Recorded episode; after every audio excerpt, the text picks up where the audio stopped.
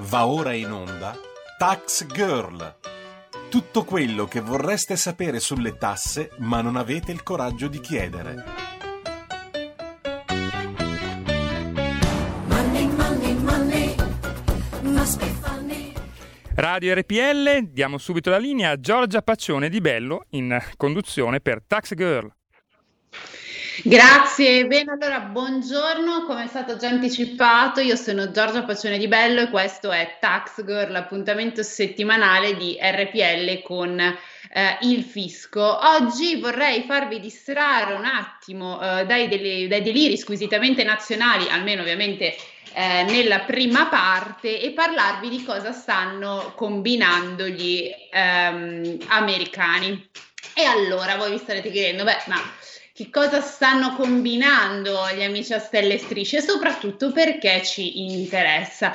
Beh, allora ci interessa perché eh, in primis eh, l'Italia non è un'isola appunto felice e comunque il ruolo degli americani all'interno delle economie e anche eh, del fisco giocano un ruolo eh, molto importante. Ma la settimana, e più che altro il giorno di Pasquetta, è iniziato appunto con la dichiarazione del mm, segretario del tesoro americano Janet Yellen che ha proposto di dare il via ad una eh, tassa minima globale per le imprese e questo avrebbe infatti detto insieme possiamo utilizzare una tassa minima globale per assicurarci che l'economia internazionale prosperi sulla base di condizioni più eque nella tassazione delle multinazionali e stimoli l'innovazione, la crescita e la prosperità. Si potrebbe quindi pensare che eh, gli Stati Uniti, conoscendo anche un po' eh, il suo passato, abbiano eh, rivisto eh, i, i loro approcci soprattutto alla fiscalità eh, internazionale, ma così eh, non è e infatti eh, adesso vi spiegherò anche il motivo.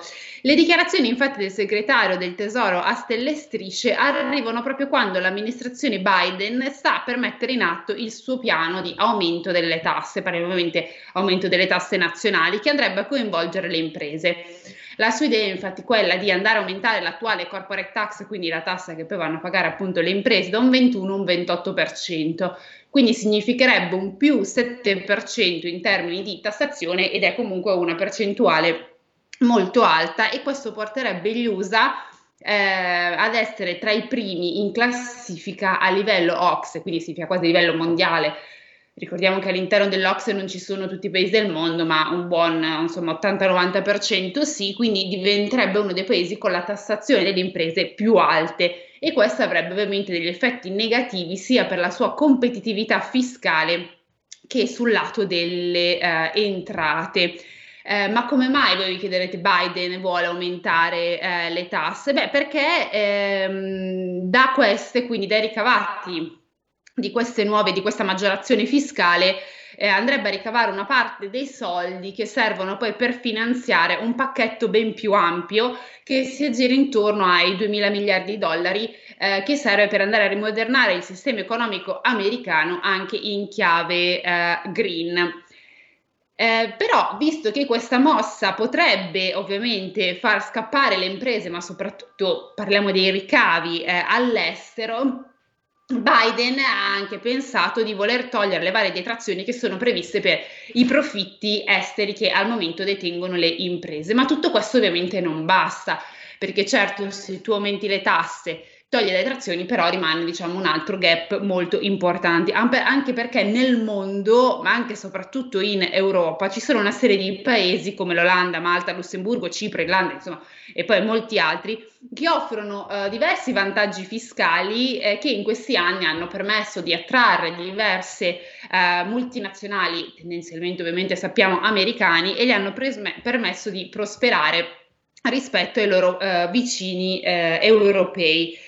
E dunque, proprio per evitare che le società americane eh, corrino, si fiondino su questi paradisi fiscali europei e non, principalmente ovviamente quelli europei sono mm, i, preferiti anche per, per ovvi motivi legati al mercato eh, UE, che la Yellen ha appunto avanzato l'ipotesi di eh, dar vita tutti insieme ad una corporate tax minima globale. Quindi l'idea è che dunque tutti alzino le tasse in modo da pagare eh, insieme tutti di più e al tempo stesso aiutare anche gli americani nel loro piano di uh, ricostruzione. Non si sa ancora quanto dovrebbe essere questa tassa minima globale, teniamo conto che la media OXE è, è intorno al 24%, eh, questo è poi quello insomma, che eh, si andrà a discutere anche eh, nelle, ne, ne, ne, pross- nei prossimi incontri che ci saranno del Fondo Monetario Internazionale o del World Economic Forum. Comunque, insomma, questo è un tema uh, centrale. Um, ovviamente il mio parere, come avete capito, è che la mossa americana è, guarda squisitamente agli interessi di, di casa loro. E eh, perché dico questo? Anche perché basta osservare come questa amministrazione Biden si sta comportando verso tutti quei paesi che a livello nazionale stanno imponendo la cosiddetta web tax, quindi la tassa sui uh, colossi del web. Al momento uh, si stima che ci sono circa eh, sei, cioè, sei, paesi che avrebbero in mente che stanno quindi introducendo questa web tax e Biden avrebbe pensato di colpire queste giurisdizioni ehm, con tariffe che ammonterebbero circa un miliardo di dollari l'anno si dice che le merci quindi che entreranno negli USA potrebbero subire dei dazi del 25% quindi ogni anno e tutto questo appunto perché ehm, diversi paesi hanno eh, avuto l'ardire di andare a toccare i cosiddetti gioiellini americani che sappiamo essere tutti Amazon o, ehm, e Facebook eh, e company. Eh, sarebbe quindi dunque interessante anche andare a capire ehm, come mai eh, Biden e la, comunque la sua amministrazione si accaniscono tanto su questi paesi che vogliono andare a cercare di riportare una sorta di eh, equità fiscale all'interno comunque della loro nazione, tassando appunto i giganti del web. Eh, come mai questa mossa non è apprezzata, visto che la Tanzon Yellen ha, ha, appunto professato di dar vita a questa corporate tax minima globale per introdurre delle condizioni più eque, anche perché mi pare che i due concetti messi così stridano un po' e quindi si fa sempre più largo l'ipotesi che eh, questa mossa americana non è fatta tanto perché loro si sono diciamo rivisti e vogliono rivedere il, il loro ruolo all'interno eh, dell'economia globale, ma semplicemente perché vogliono, pri- vogliono, continuare a primeggiare e per farlo però hanno bisogno dell'aiuto anche degli altri paesi che si devono tassare di più per eh, tutelare gli interessi americani.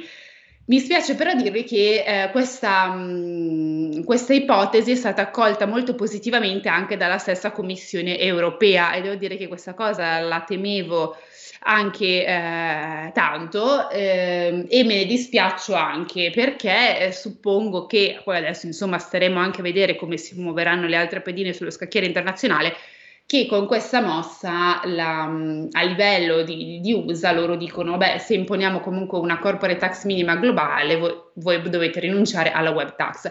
Ora di questo non se ne è ancora parlato perché appunto eh, ci saranno altre sedi opportune per farlo però diciamo che questo primo assenso accordo poi ci sono anche varie parti.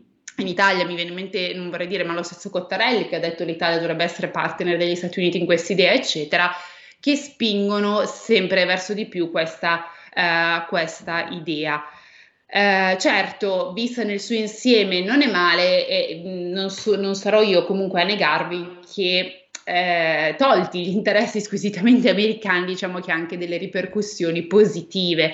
Perché dico questo? Beh, eh, perché comunque se si dovesse poi insomma andare a creare effettivamente una corporate tax minima globale, questo in effetti farebbe male a molti paradisi fiscali, ma anche paradisi fiscali all'interno dell'Unione Europea, quindi passiamo appunto i soliti Malta, Olanda e Irlanda. E soprattutto mh, tutta la loro posizione di questi paesi che hanno fatto all'interno dell'Unione Europea eh, in tutte quelle occasioni che eh, vedevano eh, la, la, nascita, che insomma erano state create per per esempio riuscire a creare una web tax o altro ehm, diventerebbero vane, quindi tutti i loro ostacoli, loro, il loro cercare di ostacolare questo genere di, di iniziative eh, sarebbe un po' un buco eh, nell'acqua.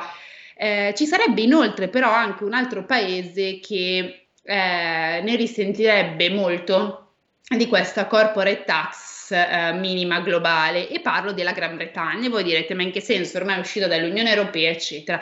Beh, allora attenzione perché ehm, la Gran Bretagna ha sempre destato eh, particolare eh, paura eh, sia quando era dentro, ma anche per mh, quando è, è, è, diciamo, è saltata fuori dall'Unione Europea perché nella Gran Bretagna ci sono diversi territori e ci sono alcuni territori che vengono definiti territori d'oltremare e altre dipendenze della corona.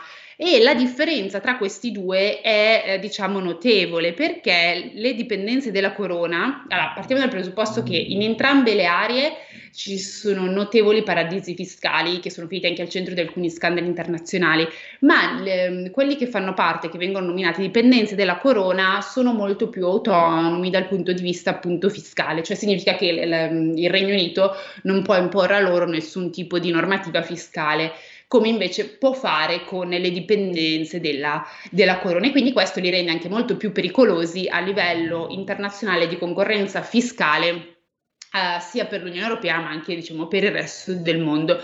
E quindi una corporate tax minima globale andrebbe a colpire eh, anche il Regno Unito con soprattutto i territori della corona, de, della corona, perché comunque ricordiamo che i territori poi della corona eh, in varie audizioni che sono, ci sono state all'interno del Parlamento europeo si pensava che questi potessero avere un ruolo per poi traghettare i fondi derivanti appunto dall'evasione eccetera all'interno proprio della City eh, di Londra. Quindi una corporate tax minima potrebbe eh, avere degli effetti eh, negativi eh, anche proprio su, uh, su, appunto, come ho ripetuto, i territori della, della corona. C'è da dire anche ehm, che allora vediamo un attimo se prima di andare avanti c'è linea il nostro ospite. Non è ancora collegato? L'abbiamo collegato adesso, Giorgia, siamo pronti. Ah, ok, fantastico. Ok, allora, ehm, quindi allora quello che appunto vi stavo dicendo era, sono le ripercussioni che questa corporate tax potrà avere a livello, eh, se mai ci sarà ovviamente, a livello internazionale per diverse eh, giurisdizioni. Allora, come ho chiesto appunto prima, abbiamo collegato con noi e sono molto contento di avere con noi un giornalista che eh, scrive per Milano Finance ed è Andrea Pira. Lui tra l'altro è anche appassionato e scrive anche di Cina, infatti poi gli vorrò fare anche due domandine in merito a questo, perché in tutta la mia introduzione io non ho accennato minimamente alla Cina, ma c'è da dire che in tutta questa mossa strategica degli Stati Uniti eh, la Cina comunque poi bisognerà capire che cosa farà se eh, diciamo si siederà al tavolo per discutere di questa eh, corporate tax minima globale oppure se diciamo si eh, metterà in, ehm, in, opposizione netta. Allora intanto io ehm, ringrazio Andrea di essere con noi questa mattina, quindi grazie Andrea. Piacere di buongiorno. Buongiorno, ti sentiamo un po' male, non so se eh, forse dove sei non prende tanto, ma sto sentendo un po' male. Allora io ti faccio la prima domanda, poi vediamo come va la connessione. Allora, la prima cosa che ti vorrei chiedere in merito a tutta questa uh, questione della corporate tax minima globale è tu che idea te ne sei fatto? Allora, uh, innanzitutto buongiorno agli ascoltatori, ma uh, inquadrerei in realtà uh, li, la proposta della corporate tax globale all'interno della proposta più complessiva che ha anticipato infatti di qualche giorno la proposta Yellen di un piano da 2.500 miliardi per rilanciare l'economia statunitense. Eh, già all'interno di questo piano infatti il Presidente Biden aveva comunque sottolineato la necessità di portare dal 21 al 28% l'aliquota fiscale per le, per le aziende. Ehm, in questo modo praticamente, eh, però senza una visione globale eh, o senza comunque un consenso globale in, uh, a questa proposta, il rischio era che in realtà eh, le eh, multinazionali americane si spostassero all'estero. Invece l'idea di Biden e dell'amministrazione statunitense in questo momento è una sorta di American First con gli steroidi anche rispetto a quanto fatto da, da Trump, eh, cercare quindi di sostenere in questa maniera l'economia statunitense. Tra l'altro questa proposta si pone esattamente in antitesi alla riduzione delle tasse approvata dalla presidenza Trump che comunque non aveva che aveva un po' gli, uh, la volontà di cercare di drenare uh, un po' il calo del, uh, dei flussi per le casse statunitensi e in realtà non è riuscita mantenendo più o meno i, il calo del gettito che si era registrato in precedenza. Sì, allora, assolutamente vero, esatto. Quest'ultima mm-hmm. cosa di, di, Trump, infatti, è, è, assolutamente, a parte che essere vera, è assolutamente interessante, anche perché eh, nella prima parte non ve l'ho detto, ma. Mm-hmm. Infatti, come ha ricordato Andrea, la mossa comunque di Biden è totalmente opposta rispetto a, eh, a quello che aveva fatto Trump in tutti diciamo, i suoi, suoi anni di presidenza, anche perché l'obiettivo era stato quello ed era quello di cercare di riportare, di, di incentivare le multinazionali americane a ritornare sul suolo um, americano, c'è stata anche tutta diciamo, la, sua, um, la sua operazione fiscale che ha fatto diversi anni fa e, e adesso invece in realtà si, si va in direzione eh, totalmente opposta. Quindi Andrea mi pare di capire che anche tu sei un po' del parere che eh, questa proposta che ha fatto la Yellen a livello globale guarda squisitamente agli interessi americani, cioè il, um, il fa- la cosa che a me devo dire mi disturba un po' è sempre il fatto che loro si pongono un po' come i salvatori, in questo caso del mondo, quindi un po' del, del mondo fiscale, si mettono sempre su un altro piano, ma sei d'accordo anche tu quindi che questa proposta in primis guarda a tutelare i loro interessi, se, se poi ci saranno degli effetti positivi secondari ben venga, ma diciamo uh, prima quello che prima la, l'economia americana, ecco. Ah, sì, sicuramente eh, da, da, amministrazione statunitense appunto co- comunque il, l'idea di dover tutelare per primi gli interessi americani quello è, che credo sia scritto proprio nel, nel loro, giustamente nel loro DNA eh, peraltro questa proposta eh, a livello ad esempio europeo può creare eh, di, diverse discussioni, forse più problematiche, perché ad esempio l'aliquota è più alta di quella a cui aspiravano o comunque quella proposta a livello europeo, eh, dove diversi, alcuni stati, eh, citiamo soprattutto Irlanda e Paesi Bassi, comunque hanno una politica fiscale molto aggressiva che da questa proposta verrebbe mm, messa abbastanza, comunque subirebbe un duro colpo. Quindi sì, sicuramente da parte l'idea è soprattutto quella di eh, sostenere l'ec- l'economia americana, anche perché comunque Biden si rivolge a quella fetta comunque di elettorato che eh, ha cercato di riconquistare anche quella fetta di elettorato che si era spostata da Trump proprio su questa idea comunque di portare avanti un po' gli interessi della working class eh, americana.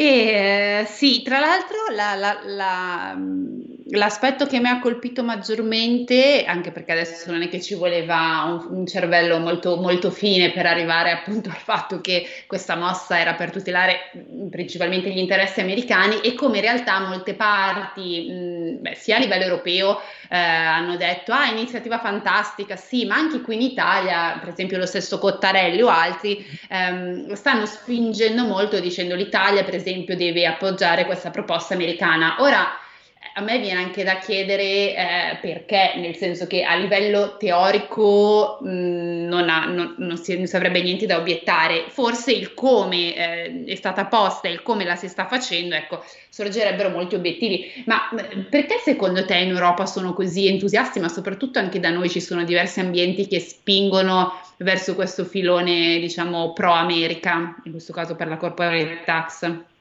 Ma secondo me dipende molto dal fatto che, eh, dall'atteggiamento appunto di alcuni paesi europei. Infatti diciamo que- i-, i, paesi che più avrebbero in qualche maniera da Uh, forse da guadagnarci potrebbero essere le, grandi, le, tre grandi economie europee, ossia Italia, Francia e Germania rispetto appunto a Irlanda e, o, mh, Irlanda, Ungheria ad esempio che ha, se non sbaglio sta al 9% o la Bulgaria attorno al 10% se non mi ricordo male.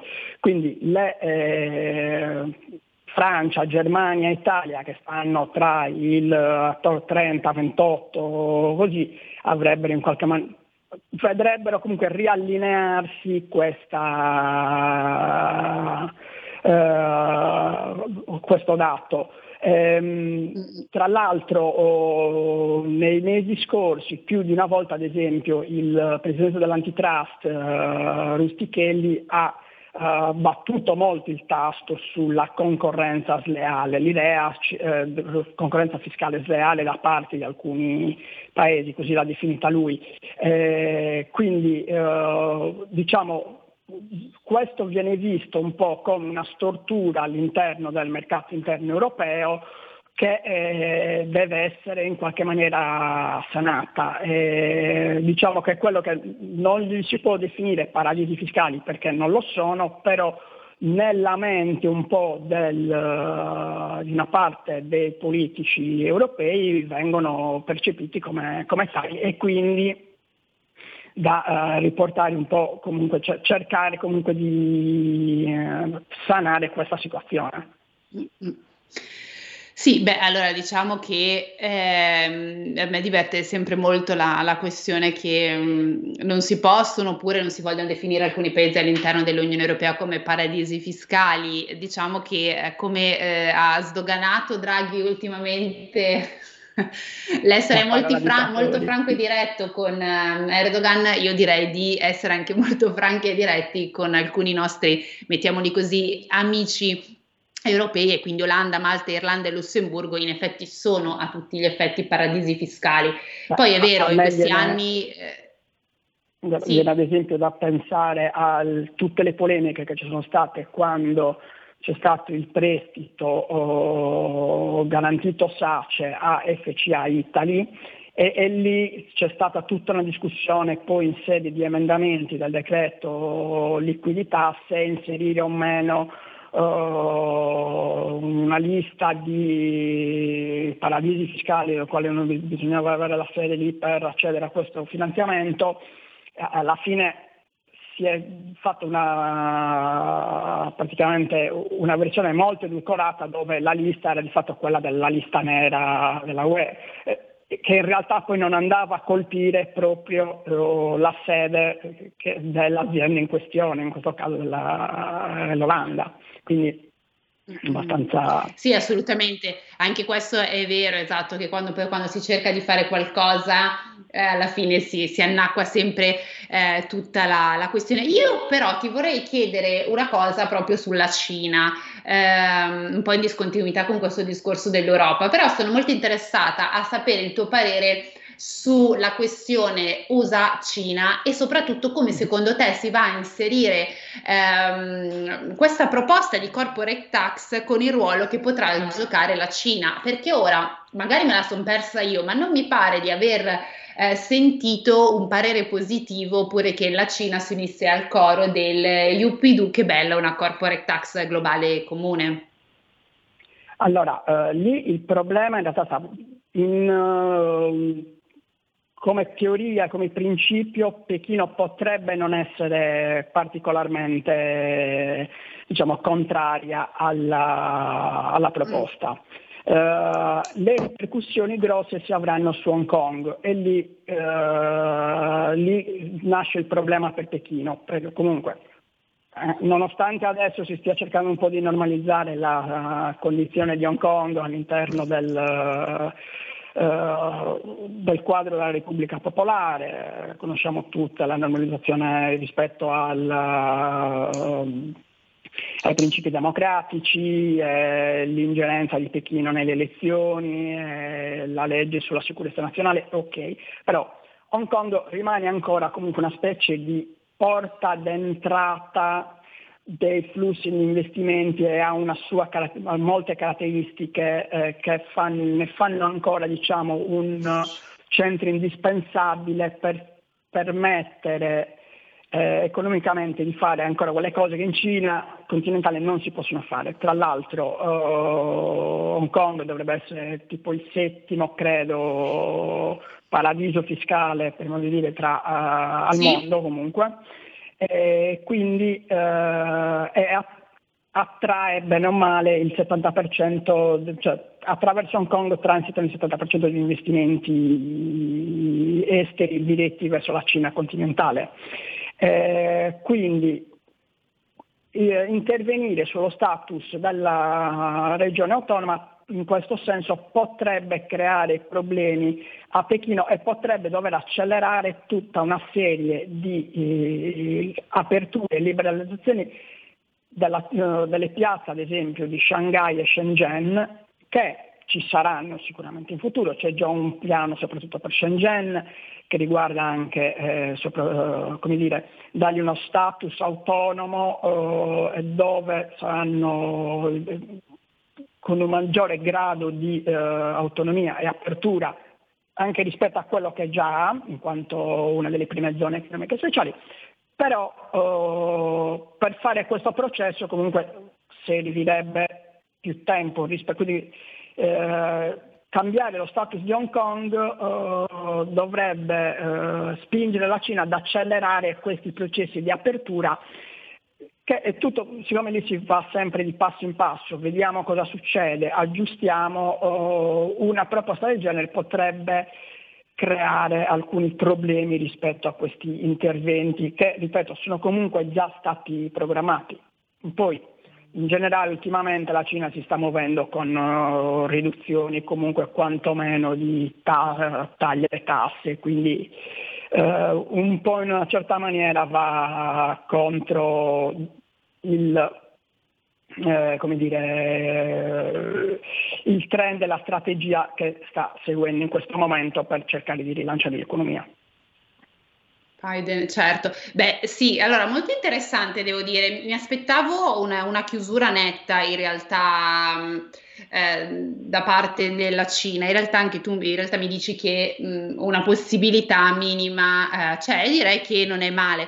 Ora certo tra il dire e il fare c'è di mezzo il mare, come si suol dire, ma mm, eh sì, forse diciamo tutto si giocherà su, sul ruolo di Hong Kong, anche perché beh, Hong Kong um, ha attirato e attira molti, molte imprese, ma non solo, anche molte proprie persone che vanno lì per le condizioni fiscali eh, agevoli. Beh, allora Andrea, io ti ringrazio, grazie per eh, aver risposto e aver anche chiarito anche alcune questioni dal punto di vista geopolitiche che sono anche molto, diciamo, delicate quindi grazie. Grazie a voi.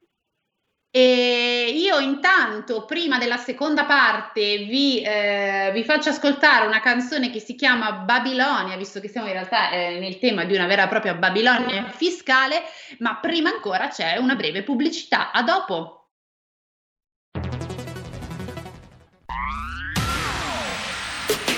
La radio si modifica, semplifica, da plus la musica purifica. Dove vuoi, dove vuoi, con chi vuoi, rilassati e vai. La digital radio non ti molla mai. Mi abbandono in questo viaggio, digitalizzo la frequenza con il suono che è uno spasso. Se penso a prima non ci credo, yo.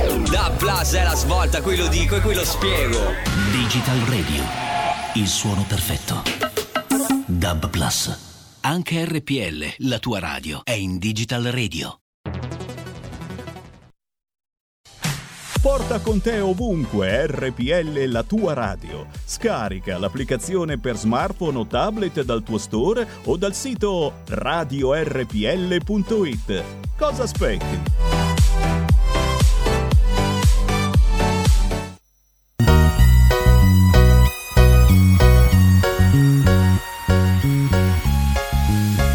Luci del tramonto, l'effetto del jet lag. Pertanto sto cercando l'isola che non c'è. Negroni o Mosco Mew, non so decidi tu, la sabbia brucia i piedi, il vento che porta un reggaeton, la maglia Rolling Stones. Non si conta il tempo, il giorno passa in un'ora, notti con l'asfalto che si attacca alla suola, rivoluzione, un aquilone. Bobby, Bobby.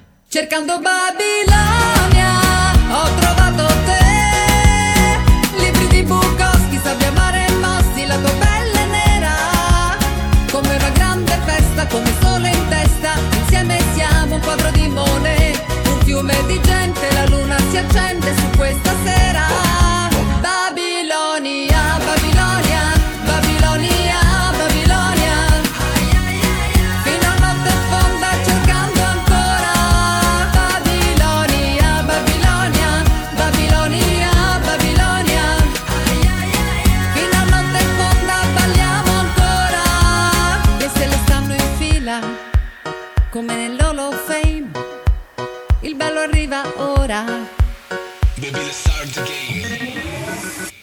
Dai vieni via con me nella Reunion Chanel. Portami adesso a vedere l'alba come King Kong. Sui tetti di New York. Puoi fermare il tempo riguardando una storia O baciare ad occhi chiusi andando a memoria? Rivoluzione, birra al limone. Cercando Babilonia Ho trovato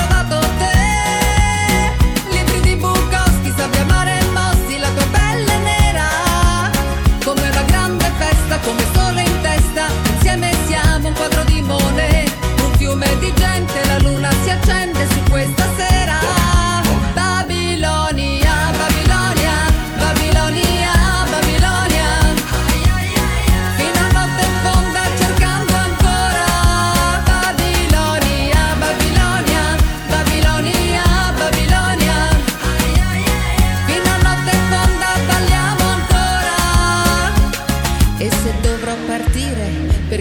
viaggio non può che finire Ho tenuto nelle mie valigie un biglietto per te in un posto così la notte non mi sembra vera, ma è da vivere.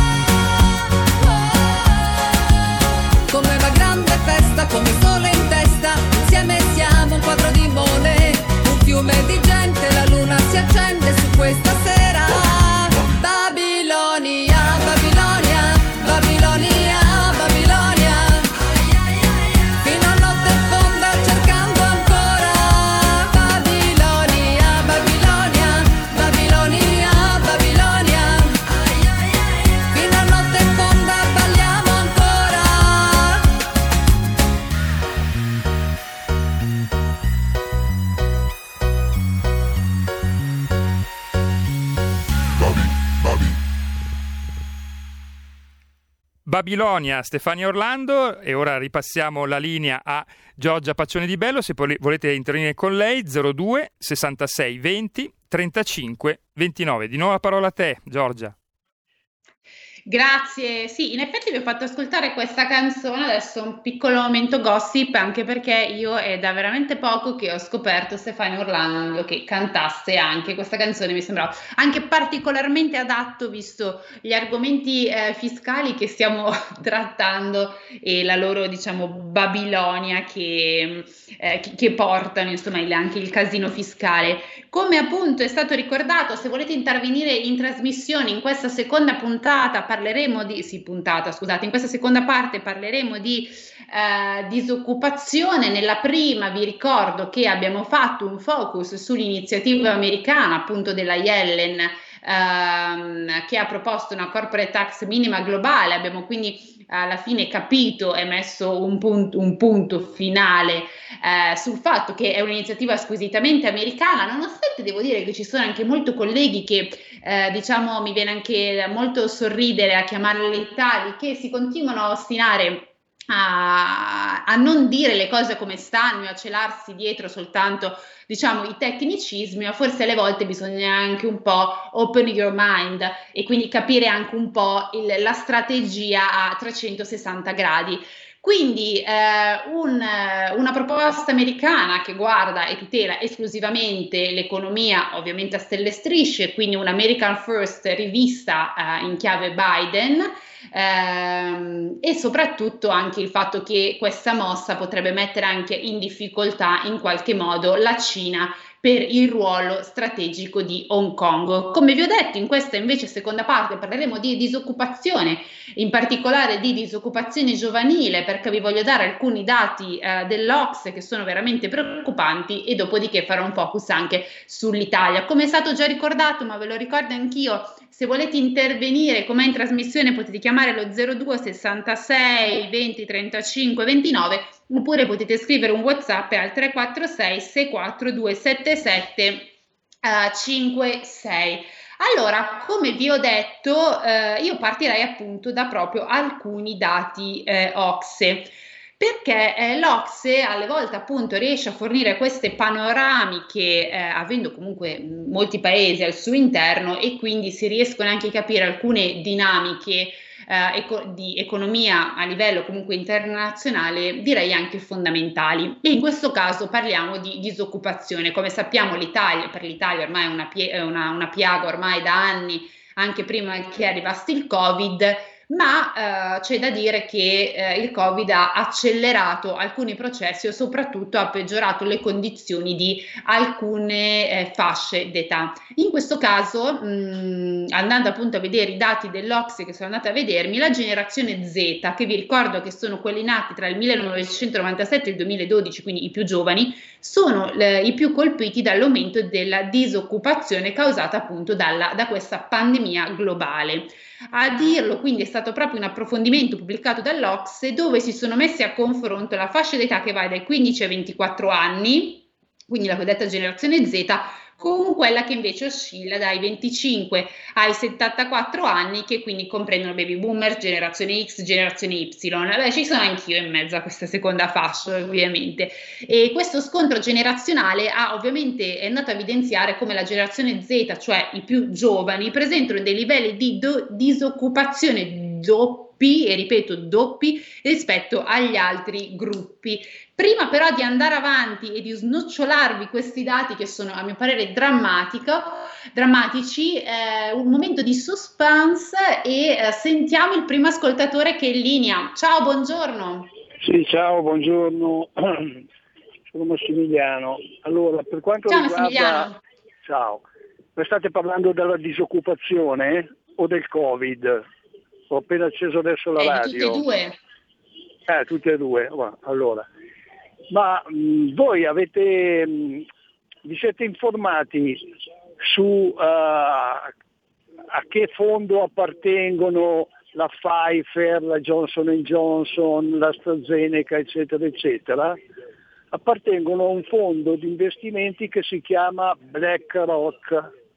E guarda, e guarda allora io premetto che martedì vado a farmi vaccinare perché il Covid esiste. Però eh, voi sapete chi sono i maggiori azionisti di questo fondo? Sono Bezos, Zuckerberg e, e Bill Gates. E allora, guarda caso, eh, le aziende farmaceutiche che producono questi vaccini, non so se avete calcolato quanti miliardi miliardi di dollari e di euro stanno incamerando. E questa cosa qua a me fa venire un po' i dubbi. Intanto la popolazione del mondo subisce una contrazione di posti di lavoro, soffre la fame, ma tutti questi soldi che vengono guadagnati dai, dai tre paperoni, perché non vengono un po' ridistribuiti alla popolazione? Se vogliamo fare una cosa giusta, ti saluto. Grazie, ciao Massimiliano. Allora, eh, eh, in primis direi mm, molto bene che ti vai a vaccinare, anche io sto aspettando che mi chiamino, ma qui mi sa che la vedo molto dura e lunga. Eh, ma detto ciò, quindi questo è il primo aspetto positivo. La seconda cosa che tu appunto hai detto è che dietro questi adesso io mh, mm, non ho verificato questo che tu mi hai detto, quindi eh, non posso né darti ragione né torto ma mi sento di dire che beh, eh, se, ci, se, ci, sono Bezos, ehm, Zuckerberg e, e, Bill Gates, beh, comunque loro avendo comunque un patrimonio, quindi essendo comunque quelli che vengono definiti anche clienti private, hanno tutta una gestione patrimoniale che sì, probabilmente, mh, sto ovviamente a quello che tu mi hai detto, magari hanno veramente eh, investito anche in, fights, in azioni magari hanno comprato azioni di Pfizer, di Moderna o di AstraZeneca. È venuto fuori, e questo si sa, che um, Pfizer e Moderna hanno un prezzo del loro vaccino più alto rispetto a AstraZeneca, eh, AstraZeneca ha un prezzo molto più calmierato. Eh, allora, eh, qui adesso la, la, la, cosa di ridistribuzione e di tassazione io non sono molto d'accordo, devo essere molto sincera, ma semplicemente ehm, perché piuttosto io vedrei, piuttosto che imporre nuove patrimoniali, nuove tasse, vedrei degli incentivi e dei meccanismi affinché questi soggetti che sono i cosiddetti paperoni, quindi clienti private che hanno anche una gestione patrimoniale, possono ridare all'economia nazionale e alla loro società investendo nella cosiddetta economia reale. E quindi secondo me anche in Italia si dovrebbero sviluppare degli strumenti per incentivare eh, gli investimenti verso questa fetta qui che è molto scoperta perché se ci pensate se uno si, se si investe nell'economia reale poi si mette in circolo un meccanismo comunque eh, virtuoso c'è un'altra telefonata quindi eh, diamo subito la linea al prossimo ascoltatore ciao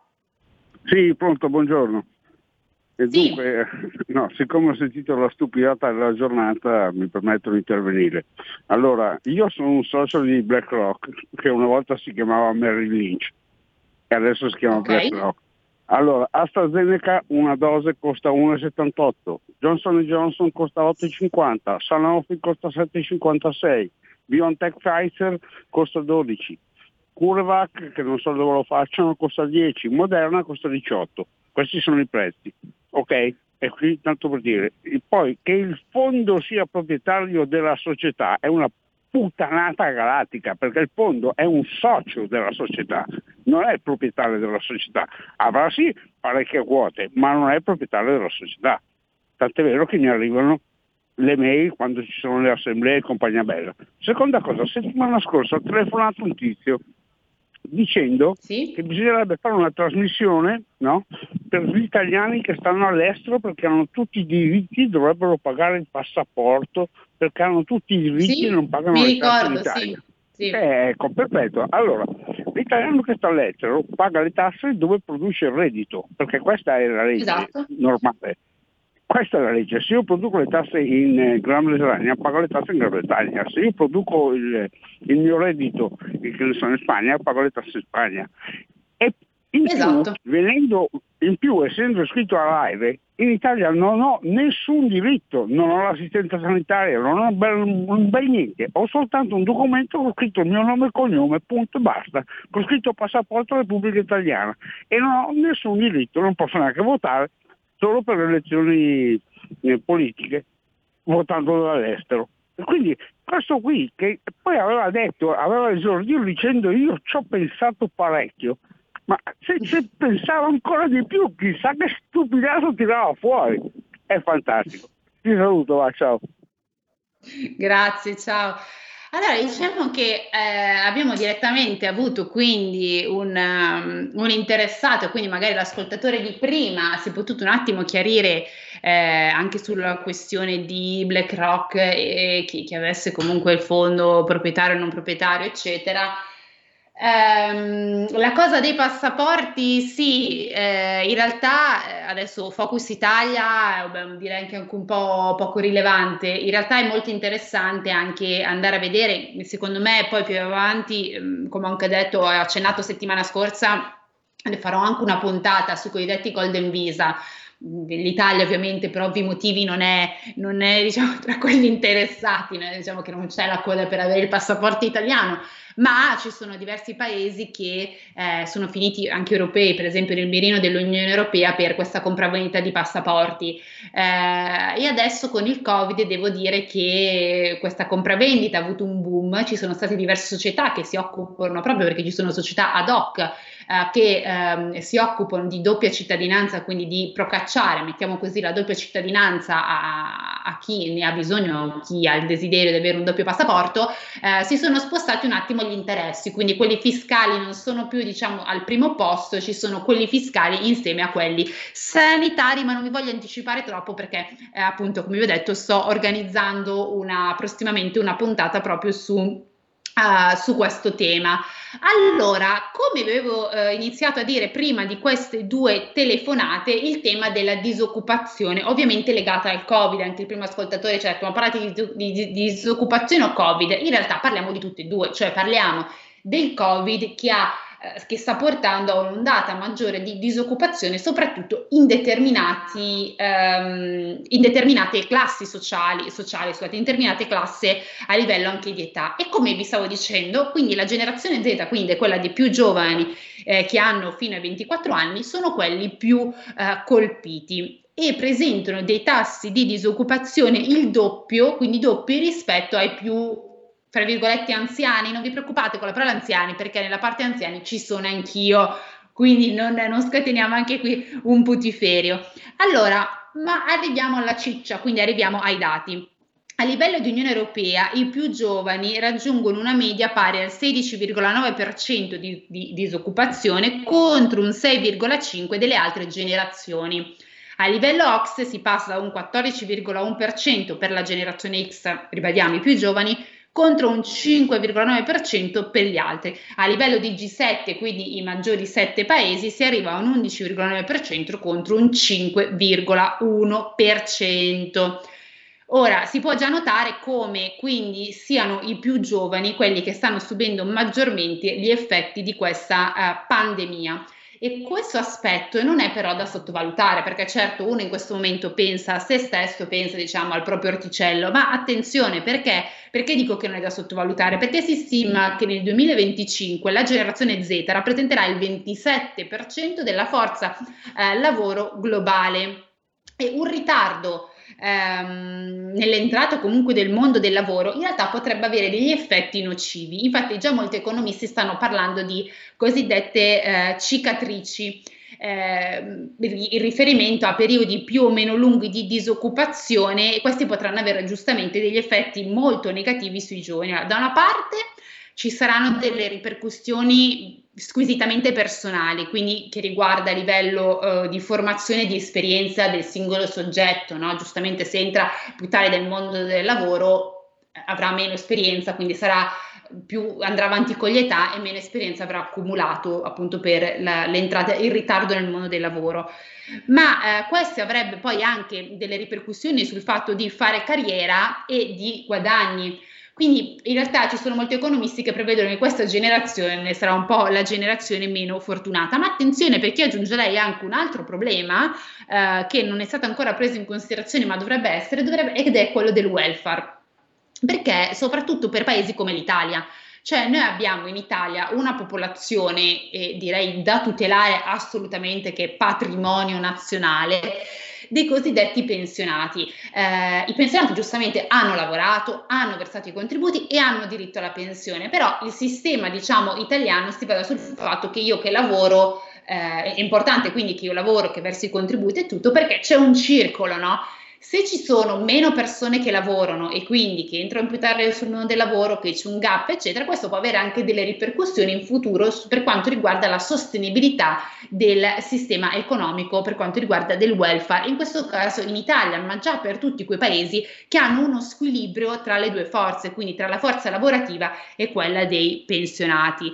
C'è anche da dire purtroppo che c'è stato uno studio tra l'altro itinerari previdenziali che ha stimato come per l'Inps ci sarà un risparmio, a me mh, mm, mi, mi, fa sempre molto specie usare questa parola in termini di, pens- di pensione a causa Uh, di tutti i morti di Covid, che principalmente sono, sono appunto uh, persone in pensione. Però comunque si dice che mh, tra quelli nuovi che andranno in pensione rispetto a quelli che purtroppo uh, non ci sono più, non si riusciranno a riequilibrare la situazione, quindi ecco una, una situazione già molto molto precaria. Eh, vi vorrei un attimo, prima di, perché siamo in chiusura, eh, fare un focus sul nostro paese. In Italia questa classe, quindi la generazione Z dei più giovani, rappresenta il 15% di tutta la popolazione, quindi è per questo che vi dico attenzione, non sottovalutiamo questo fenomeno, magari non è oggetto di discussione anche per il mondo politico di adesso, ma tra qualche anno lo diventerà sicuramente, perché bisognerà anche capire come risolvere questa situazione per questi soggetti. E stando ai dati elaborati dell'Ocse, eh, presenta livelli di disoccupazione in Italia del 29,7%. Questa percentuale ci posiziona al secondo posto a livello europeo, quindi direi una situazione abbastanza drammatica drammatica. Il primo è della Spagna, che leggo che ha una percentuale di disoccupazione per la generazione Z del 39,9%. Al terzo posto troviamo il Portogallo con un 24,6%, seguito dalla Svezia che è un 24,2%, dal Lussemburgo un 22%, dalla Francia un 18,4%, dalla Lituania un 18,2%, dall'Irlanda un 15,7, poi abbiamo Lettonia, Ungheria, Polonia, Danimarca, Repubblica Ceca. I migliori sono l'Austria con una disoccupazione giovanile del 9,7, l'Olanda del 9,1 e la Germania del 6,2. Attenzione però perché ehm, nonostante questi siano i migliori, per esempio il paese di Angela Merkel ha una percentuale di disoccupati nella fascia 25-64 anni di 1,8 percentuali inferiore rispetto alla generazione Z e l'Olanda, che anche questa tra i più virtuosi, ha, ehm, ce l'ha in realtà inferiore del 6,5%, quindi anche in questo caso il gap tra chi eh, nella generazione, quindi baby boomers, generazione X, generazione Y, che rientrano anche i millennials tra queste tre generazioni, quindi quelli un po' più anziani, adesso mettiamola così, rispetto ai più eh, giovani, eh, hanno comunque anche nei paesi più virtuosi un gap molto sostanzioso.